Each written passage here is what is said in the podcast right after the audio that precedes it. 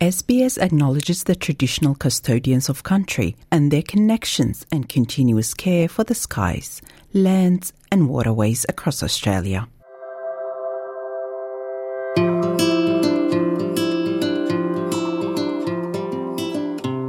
You're listening to Australia Explained, an SBS audio podcast helping you navigate life in Australia.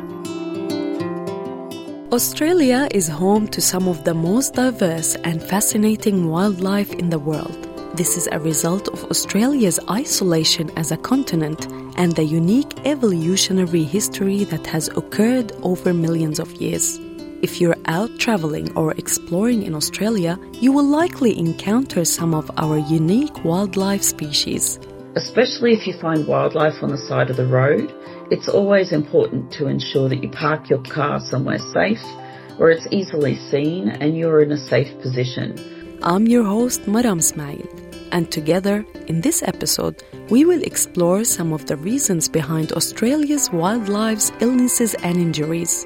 Today, you will learn what to do when encountering injured or sick animals. The reason that we keep doing it is an overwhelming passion for Australian native animals. And once you've released one of these animals back into its natural habitat, that's the prize.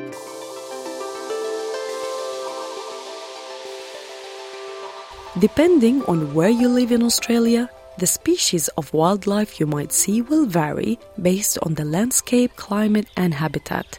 In Australia, you can encounter many birds, mammals, amphibians, and reptiles, including venomous and non venomous snake species. Northern regions usually offer tree kangaroos, crocodiles, and cassowaries. Moving to the drier western regions, you can encounter emus, red kangaroos, and beautiful desert birds. In the southern areas, you can meet some possums, wombats, wallabies, glider species, seals, penguins, and Tasmanian devils further south in Tasmania.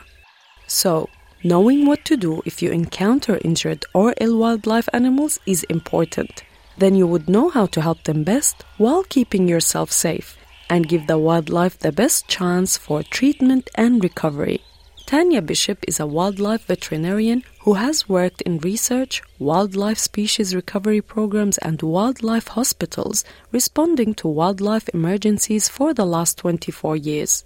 She works for the Wildlife Information, Rescue and Education Service, or WIRES, Australia's largest rescue and wildlife education and research organisation. Whilst driving in Australia, it's not unusual to see wildlife from the car, especially in rural areas and especially at dawn and dusk when wildlife are on the move more. If you're out camping or exploring national parks, there's a good chance of encountering wildlife. And if you see wildlife injured or ill, Dr. Bishop recommends seeking specialized help as soon as possible. This could range from a local veterinarian or local council ranger to a telephone wildlife care helpline, or there are also mobile apps which can put you in contact with a wildlife rescue organisation that will rescue the wildlife and take it to get the care it needs.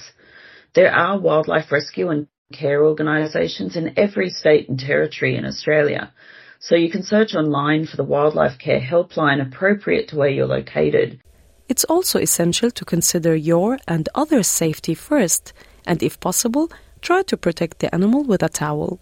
Especially if you find wildlife on the side of the road, it's always important to ensure that you park your car somewhere safe, where it's easily seen and you're in a safe position.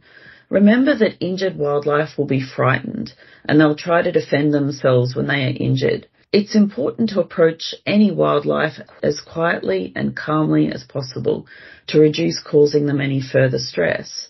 Suppose you encounter a dead marsupial, a mammal species that carries their young babies in a pouch, such as kangaroos, wallabies, wombats, and possums.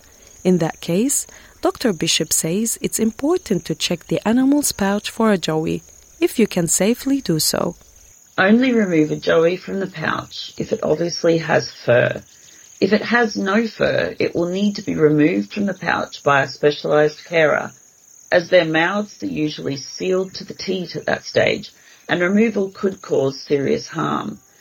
It's important that a joey is kept in a warm, dark environment and gets to a carer as soon as possible. There are some commonly available household items that can easily form part of a basic first aid kit for wildlife. A great wildlife first aid kit would include an old thick towel that doesn't have any loose threads for claws to get tangled in, a cardboard box or pet carrier, and thick gardening gloves. And if possible, a pillow slip for any orphan joeys you may find. Injured wildlife must be seen by a veterinarian as soon as it's possible to do so. By law, only licensed and trained wildlife carers and veterinarians must care for Australian wildlife as the needs of these animals are so complex.